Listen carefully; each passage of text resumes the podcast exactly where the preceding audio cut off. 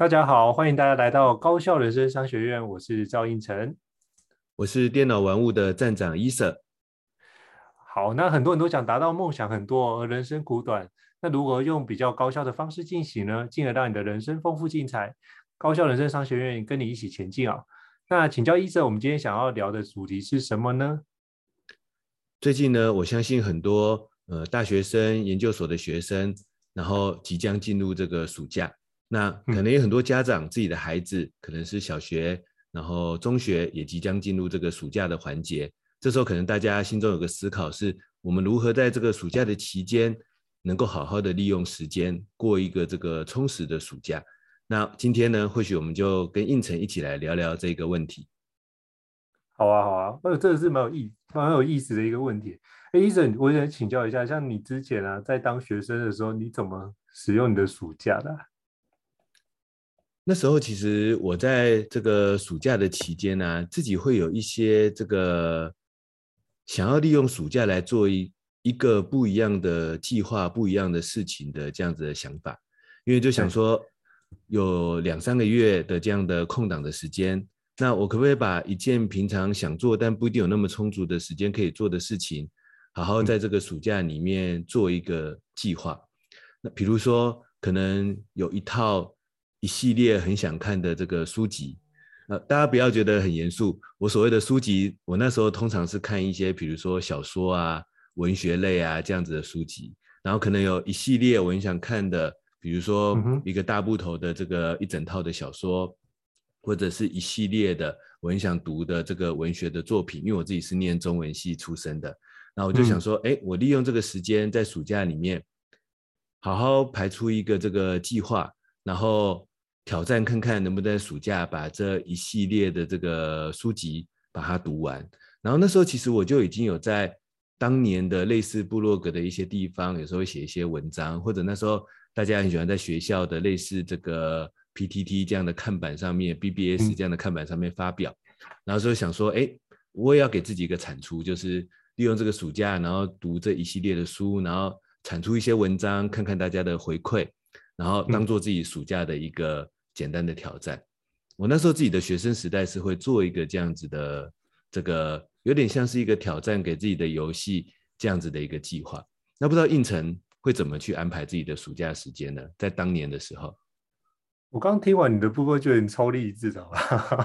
我觉得我以前好像没有这么这，我以前没有这么的的励志。不过我倒记得，我比如说在大学的时候的暑假。寒暑假我很多时间都花在营队上面，对，就是参加非常多营队，或者是去举办很多的营队。那甚至包括我们曾经办过那个，就是我们曾以前在烘焙社嘛，那就可能会办一个，比如说几天的时间，大家可以体验一下啊。那办这个活动，大家可以来了解一下，哎，怎么样做一个简单的饼干啊或蛋糕？那你可以就收个一些费用，然后这个费用就可以让。他有一些，我们有一些实质的学习，然后可以透过什么？比如说我们做完的饼干或蛋糕，我们还会拿到校园里面去卖。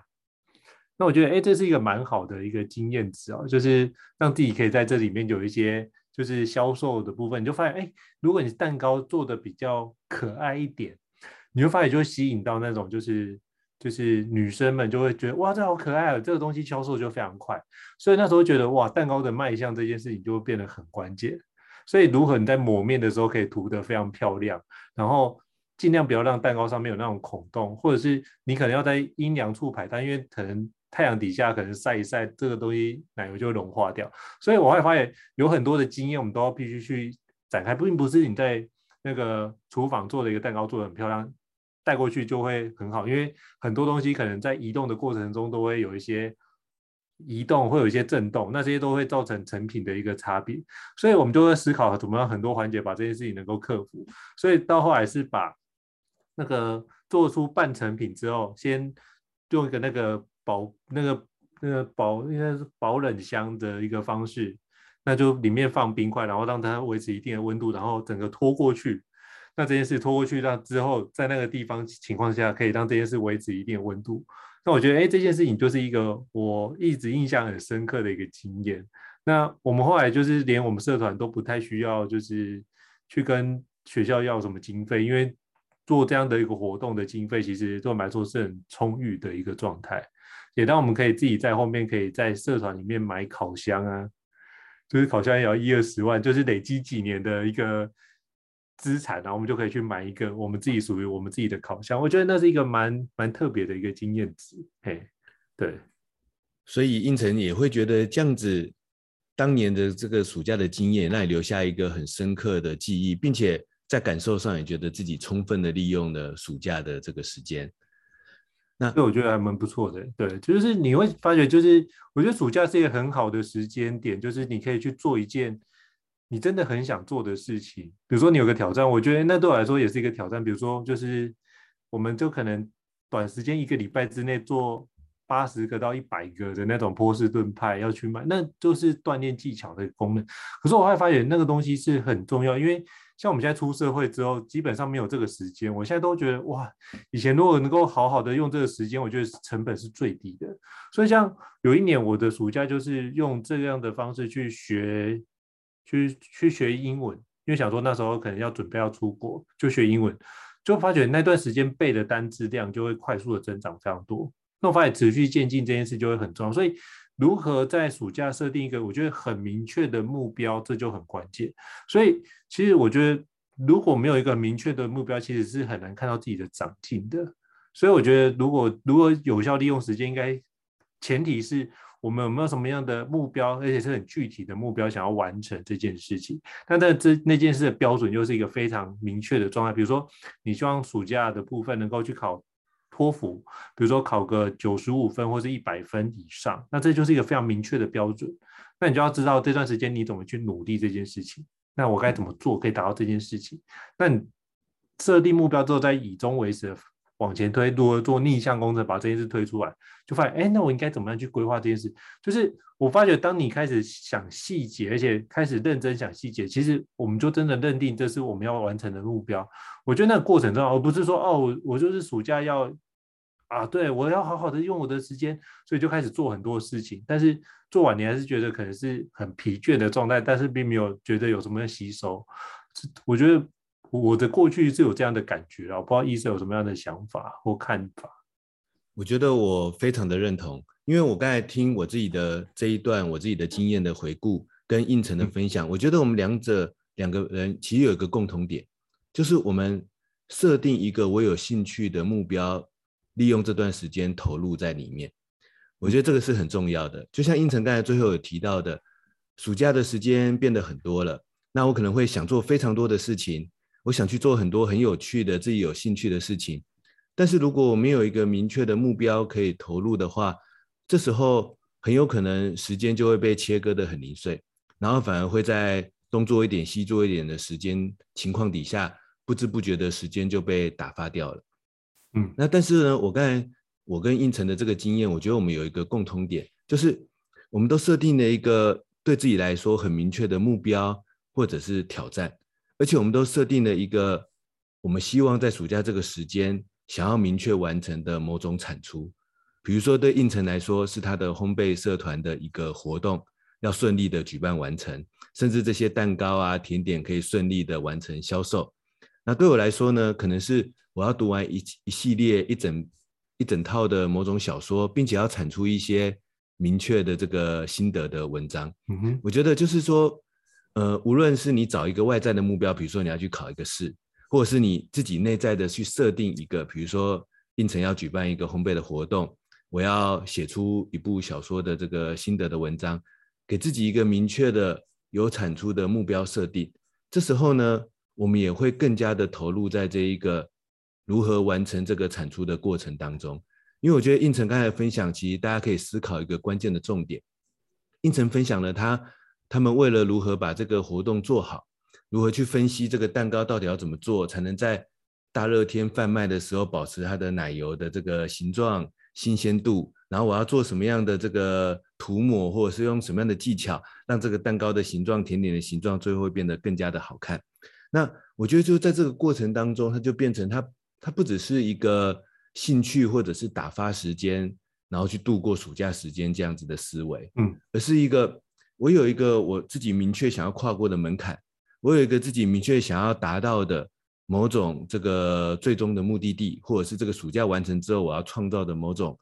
产出的价值或产出的成果。然后我在这个过程当中，为了要完成这个产出，我如何去利用我的时间？我如如何去最佳化我的执行步骤？甚至我如何在这件事情上更加深入的研究？比如说，我要写出那个一部小说的心得文章，那这时候我就不只是一个单纯打发时间的兴趣的阅读，我可能会在这个过程中会想要去研究一下这个作者的背景，让我这个文章写起来更有一种这个分深入分析的感觉。然后可能会去想要研究一下他的。这个写作的笔法，为什么这个小说会看起来这么好看呢？为什么这个小说的故事情节会让你感觉到非常的有这种起承转合，然后非常精彩刺激，然后或者去研究一下这个小说有没有在影射什么样的社会背景呢？因为当我的有一个明确的挑战产出是要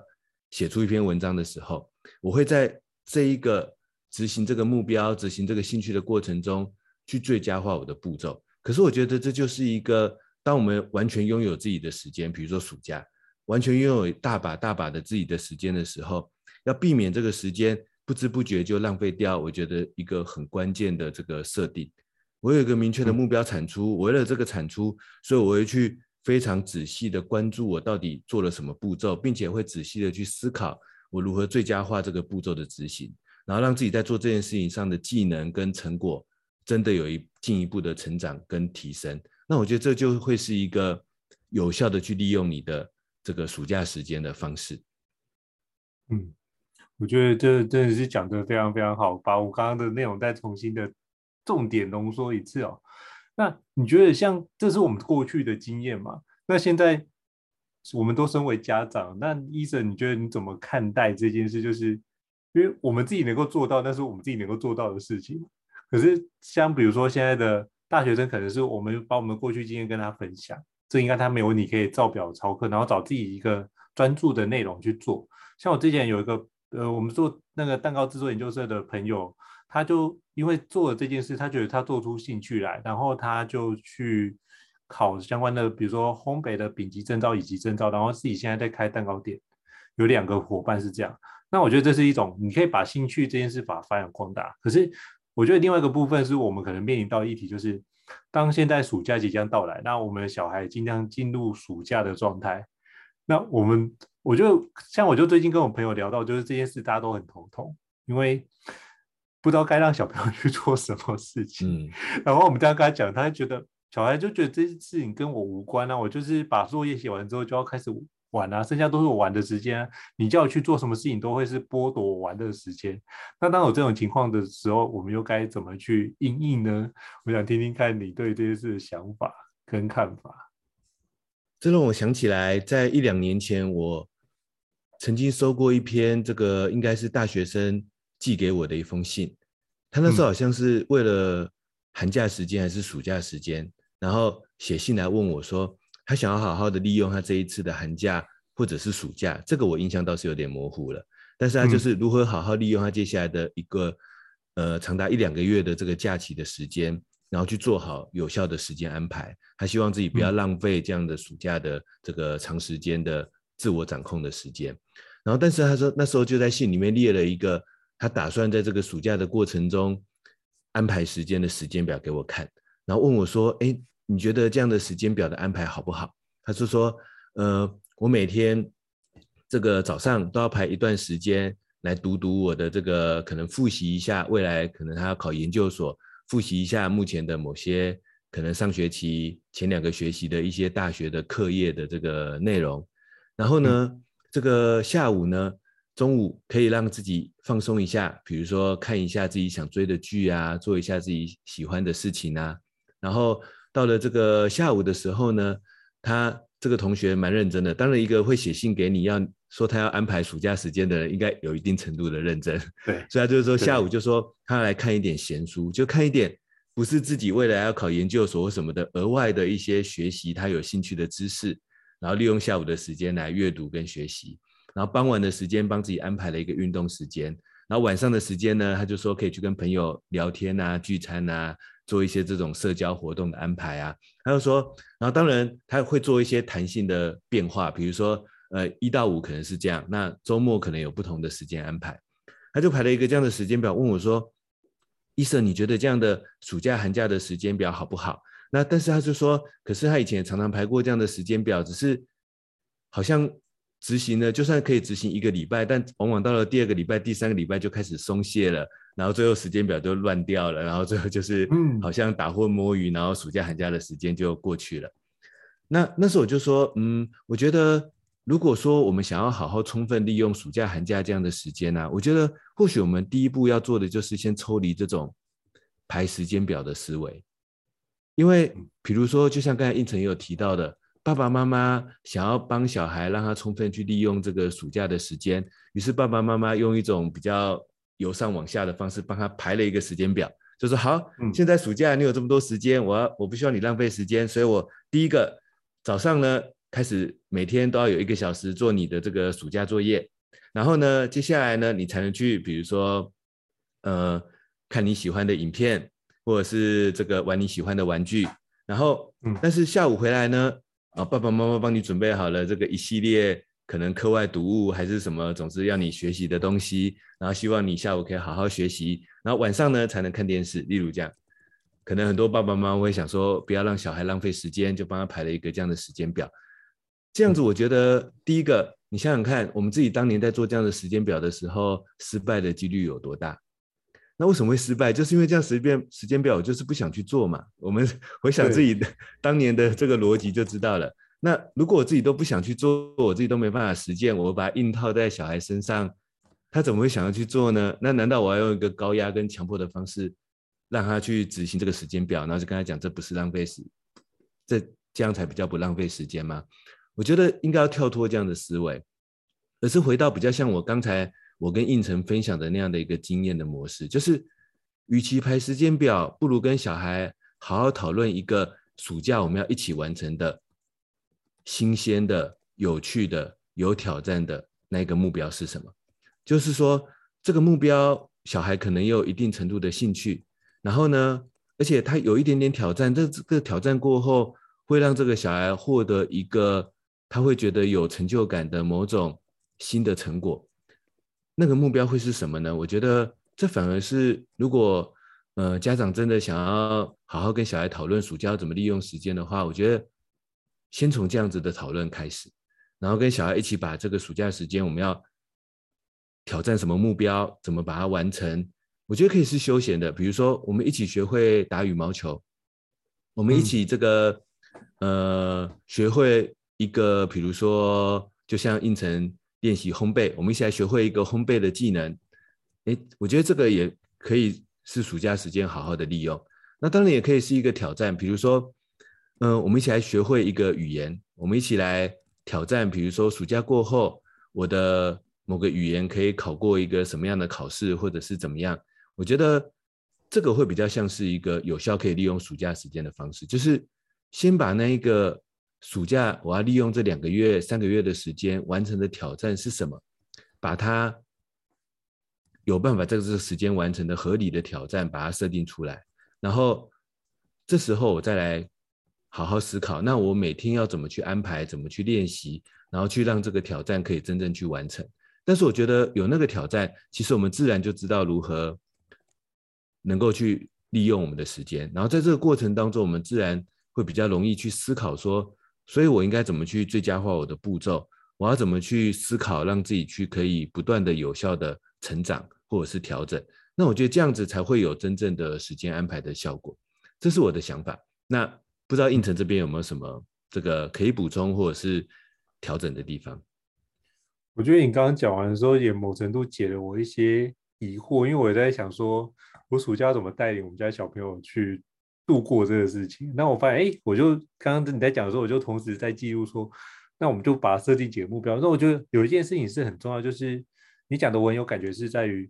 我们都不想要做一件事情的目标是被排定的。就像我们在工作上，如果你觉得老板交给交代给我们的目标这件事我们不想做，你当然就能拖就拖嘛，对不对？或者是有这样的想法出现。那同样这件事情从小就会有一样的情况。我们如果交办给孩子，或者说我们以前在当小朋友的时候。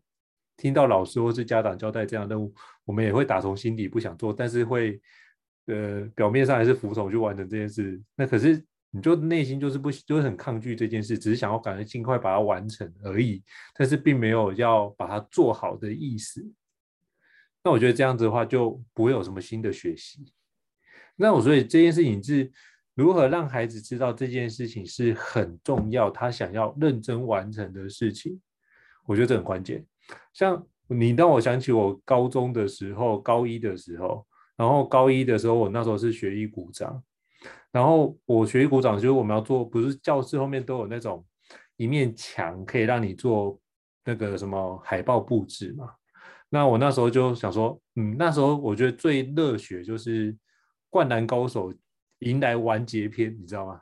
所以我想说，哇，能不能把他们打败三皇，就是湘北打败三皇工业的那一幅合照，把它画出来，就把它变成类似变，类似那种卷轴的方式把它画出来，然后直接整面都是做的部分。我就想到这件事，那我想说，那我就暑假把这个完成好了。所以那时候就是因为那图都很小嘛。所以我还特别去找人家那个放大，就放大之后再放大，然后把整张图先拼起来，然后找那个整卷的描图纸，就趴在我们家地上，就这样一笔一笔把它刻下来。我记得好像画了三个礼拜，那三个礼拜就是之后再把颜色上上去，哎，颜色怎么去看，哪个地方要做阴影，哪些没有，就一块一块把它标示出来。我以前觉得我对于那种阴影层面呢、啊。没有那么在意，或是不那么擅长。可是我经过画的那段时间之后，我觉得我对于那个阴影的掌握以及人物的构图的方式，我觉得就非常的清楚，能够掌握这件事。所以后来包含就是井上雄彦在画《浪人剑客》或者在画其他的漫画的时候，我就开始会知道他画这件事的心路历程怎么去迈迈，就是往前推进。然后后来因为这样，我就开始非常深刻的研究。漫画这件事，他看了大概六千多本。那曾经也因为这样开了大概一天七天的，那就七个小时的一个内容，去跟人家分享，呃，如何看十集漫画可以知道它的调性跟它的部分，去分析它能不能红。那那时候有做这样的一个分享会，我就觉得，哎，那这件事对我来说是一个非常特别的经验，就是你要把那个目标是你要从内心打从你内心真的你想要完成这件事。那做完这件事情有没有挑战？很有挑战，但是因为没有人做过这个环节嘛。那这挑战完之后，你就觉得哇，这件事情实在是太热血。那做完之后，那就是想要完成这件事，有一种舒快的畅快感。那如果孩子能够把这件事放进去，像我就想说，那就可以让小孩子去学骑脚踏车。那现在骑。两轮的，呃，骑四轮的就有辅助轮的，那再是不是能够让他变骑三轮的或骑两轮？所以我觉得他有想要把这件事练起来，再就是把直排轮的练起来，那就可以透过这个方式让他去锻炼。他想要做到什么样的程度？好，那我们来协助他怎么样把这件事情达到那样的程度，是他所期待的，而我们也可以把这个放进去。那比如说，如果要阅读的环节的话，那我就觉得是。让家里塑造是一个到处都可以拿到书的地方，然后我自己也在看书，所以我在看书的时候，他就问我说：“那我最近在看什么书？”那我就会透过我跟他分享这本书在讲什么样的内容，去展开这件事情啊。比如说像最近我就在看这本，就是我不是最耀眼的，但可以是最努力的，就是那个艺人老师许杰辉老师的一本著作，他里面提到说他之前在。孤家担任管家的一些心路历程，那我觉得，哎，这个部分读完我真的非常有收获。那我觉得这件事情就是许杰辉老师也带给我很多成长。那我就跟他分享，那这件事情人家怎么样学习的啊？那过程是什么？那小孩子讲完，他觉得，哎，我只花五分钟、十分钟讲完。那我说，那我讲一本书给你听的。那现在可不可以换你也讲一本书给我听？那你这么多本书，你去看一下，你要挑哪一本书，你可以讲给我听。那我就用这种方式就是。让他不会觉得这件事情是被强迫去做这件事情，而是我们用分享的角度去提供这个环节，变成是一个他也是跟孩子一起讨论这个部分的目标是一起设定的，然后孩子也可以顺利完成。然后当他顺利完成的过程中，我们也在旁边给予他支持跟鼓励，他也会因此这样变得更有自信。我觉得是你刚刚的那个分享让我诱发，让我想到这段内容，然后我觉得我接下来我就要。把这个部分，我可能这几天就会跟孩子讨论一下，看怎么把这样的一个暑假时间给利用出来。我觉得非常感谢你刚刚的分享。我自己的经验也是觉得，这会是一个让亲子关系也更舒适，但是也让小孩更有主动性的一个这个方法。那因为我们最终的目的，其实也就是希望不要它最后变成只是一直在那边东晃西晃，然后时间就被打发掉了，或者是不要说到时候变成一直看电视，一直划手机，或者是这个做一些他也不知道为什么而做的事情，然后时间就被打发掉了。嗯、其实我们我们的起心动念，大概真正目的也就是这样，所以。这时候我们也不是真的说一定要去逼他读个书，或者是做一些他非常不愿意的事情。我们只是希望他能够在这一段时间里面获得一些他原本还没有获得的东西，然后产生出一些新的成果。所以我觉得这时候我们其实反而可以开放我的心胸，就像应成努力的画一个井上雄彦的图，最后其实也会有一些不一样的产出，然后也会创造一些未来衍生出来的更多的成果嘛。所以做一件我们大家都喜欢的事情，然后，但是我们为他设定一个目标跟挑战，比如说要画的是一张超大张的井上雄彦的这个海报，或者是我我我一定要可能不只是骑脚踏车，我可能是我们要一起去挑战某一个这个比较长的这个脚踏车的路线，但是我们利用暑假的时间，透过这样的练习，然后最后在暑假结束之前，我们可以家人一起去完成这个挑战，就是有一个。比较高一点层次的，然后一个非常明确的挑战，然后但是我们彼此都要有兴趣，这一点也很重要，千万不要硬压一个 他没兴趣的事情，那就要逼他去做。然后，但是呢，在这个过程当中，其实他就会学会怎么利用时间的方法了。因为如果他真的想要完成这个挑战，他遇到一些挫折，他必须要做一些调整，然后他必须要不断的最佳化自己的流程，然后去想想看这件事情现在还做不到，到底应该怎么做到？这其实就是一个时间管理最需要的思维。但是在这样的过程中，他其实背后不只是完成那个挑战，他其实也就是学会了一个怎么利用时间的方法。那有时候呢，可能听我们的节目的朋友，你可能是大学生、研究所的学生，你也遇到暑假了，你的爸爸妈妈可能也不会告诉你你要做什么了，因为这时候我们自己可以为自己安排时间了。但是这时候呢，其实也就是我们可以为自己设一个这样的目标，这样的一个挑战，也不要觉得说啊，一想到设目标是说，那我是不是就要利用暑假认真念书？我们我相信我跟应成的想法也不是这样，你就做一件你有兴趣的事情，但是要注意，我只是利用兴趣来打发时间，还是我挑战一个我有兴趣的目标去完成这个挑战，这是两种不同的时间的利用方式。但是第二种会为我们带来这两三个月过后你真正的成就感，而在这个过程中，我们会学会很多事情，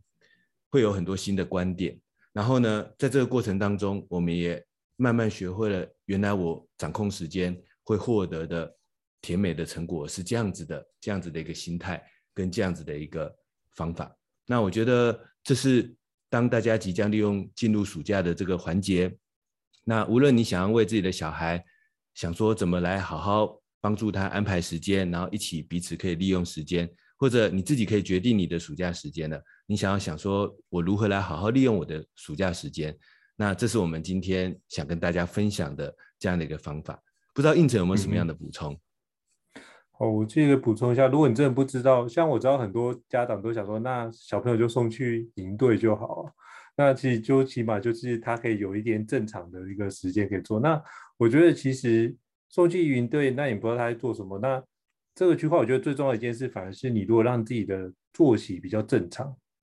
那我觉得。这个营队也可以跟孩子讨论一下，就是他到底有没有什么样学习的一个内容，这是很关键。所以我觉得依照我们前面所讲的一个环节，就是你可以把这样的一个角度跟孩子讨论这部分是不是他真的想要学习。比如说，如果这件事情对他的是有一些注意，那你就可以跟他讨论一下，那这件事情是有什么样的帮助？那我们可以学会什么样的技巧？那这部分他就可以参加这类似比较具体化的方式。比如说，像我们自己也有举办相关的营队嘛，就是。比如说，就是让他每天都会有学习，然后一个礼拜五天，每天三个小时的方式去规划他的夏令营，他就知道说他每天都有产出，所以他每天学完之后就一定要练习。那我发觉很多的部分是因为他只是让他在这边打发时间，还是让他这边做完事情学习之后，他回去会展现出其他的成果。我觉得这是完全不一样的状态。所以我觉得很重要的一个概念是我们如何透过时间学习，然后展现出成果。那我觉得这就是妥善利用暑假的一件事哦。所以包含我们暑假也有开，就是小学生如何说话，可以不会跟同学起冲突的一个状态，或者是心智图的方式，或者是小学生高效学习的缘起习惯，以及就是中学生的拆解考试技术，我们都有这样的一个营队。或许之后有需要的话，也可以上网找那个正邦顾问，就可以找到相关的营队。那我觉得这是提供给大家参考一下。那或许你可以思考看看，如何用有效的产出去让他可以度过这件事，然后。透过这个环节，让他可以更清楚知道，说我该如何去运用我他的时间，在这个地方得到他，并不是只是学习，而是能不能相关的辅助可以做好。因为我觉得，其实到最后，其实也没有人在意你的学历多高或多低，到最后还是在于你的时间能不能妥善利用，去得到。因为我们现在的时间真的很。我觉得真的是很昂贵，就是你要做一件事情，都可能要牺牲非常多的事情去做，那个机会成本真的太大。我就觉得，如果以前我会学会写程式这件事，我觉得该有多好。所以我最近也在想说，有没有可能是让小孩可以，比如说学投资理财啊，学这部分，我觉得只要都学，都都是提早学，都是不错的事情。那能不能让他快速的掌握这件事的诀窍，然后让他后面的挫折感可以少一点？然后让他的成就感可以多一点，让把这件事情能力给锻炼好。其实我觉得这件事情是一个不错的角度，对，所以就非常感谢医生跟我们一起讨论一下，就是我们在暑假期间可以做哪些事情，可以妥善的利用我们的时间。我觉得今天我也得到非常多的学习跟收获，感谢医生。好，那我们就像应晨提到的，其实很多家长也会在这个暑假寒假的时间带小孩去参加一些团队，然后完成一些这个练习。那我觉得。这期也就很呼应我们刚才我和胤丞讨论的这一个，在暑假找一件有目标、有挑战的事情，把它完成，获得自己的成就感，并在这过程当中去最佳化自己某一个领域上面的技能。那这样其实就是暑假不浪费时间，然后利用时间的这个好方法了。那我们这一集呢，是不是就到这边准备告一个段落？好，那非常感谢伊瑟哦，那非常感谢大家来收听我们的高校人生商学院哦。那也欢迎当我们在 Podcast 上面按五星按赞哦。希望我们可以透过你的赞，我们会得到更多的一个成就，或者是应该说，透过你的赞，我们会觉得哇，这件事我们做的东西是有人想要听的。我觉得这件事情是大家可以一起往前完成的这件事情啊、所以就是欢迎，也可以可以把我们的部分，如果你觉得我们 Podcast 不错，也欢迎分享给你的好朋友们，一起去学习、聆听这件事情。那也希望我们的 Podcast 可以带给各位有一些不同的学习跟成长。那也希望应用在你的职场工作或是在你的学习上，能够更顺利一些。那非常感谢伊舍，那我是应成，我是电脑玩物的站长伊舍。非常感谢各位收听我们的高效人生商学院，那我们下次见喽，好，拜拜，拜拜，大家下次见。